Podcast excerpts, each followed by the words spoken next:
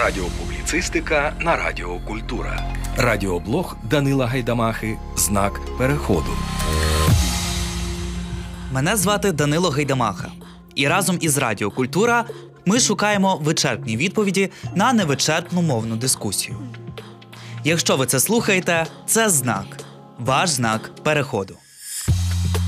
Свій перехід на українську мову я транслював на своїх сторінках в соціальних мережах, ділився переживаннями та досягненнями, лайфхаками та відкриттями.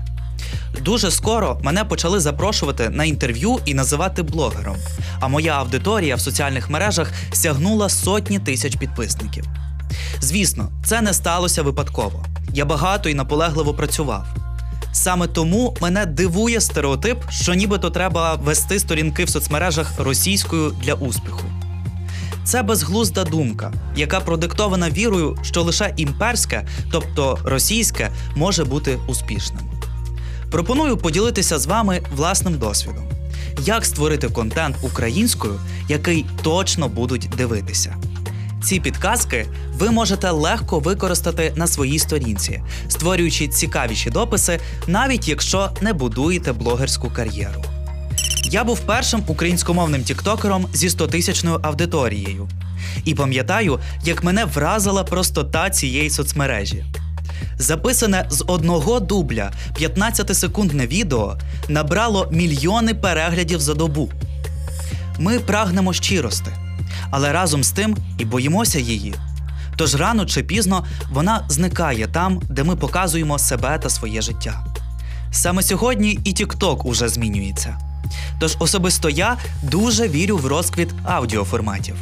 Коли людину не видно, а лише чути її голос, з'являється менше інструментів здаватися кимось іншим, ніж ти є насправді. Знак переходу. Ви слухаєте Радіо Культура. Думаю, ви здогадалися, що я дуже люблю радіо та інші формати, наприклад, подкасти. У будь-якому разі, коли мене запитують, за якою соціальною мережею майбутнє, я відповідаю за тією, що пропонуватиме більше щирости. І саме у неї я і радив би вкладатися усім блогерам. Соцмережі з'являються і зникають. Незмінним трендом лишається самобутність. Розуміти це означає бути самобутнім у всьому. В першу чергу у власній мові, яка є інструментом номер один будь-якого блогера. Вашим улюбленим блогерам дуже часто притаманний унікальний та впізнаваний стиль мови. Він випрацьовується з часом.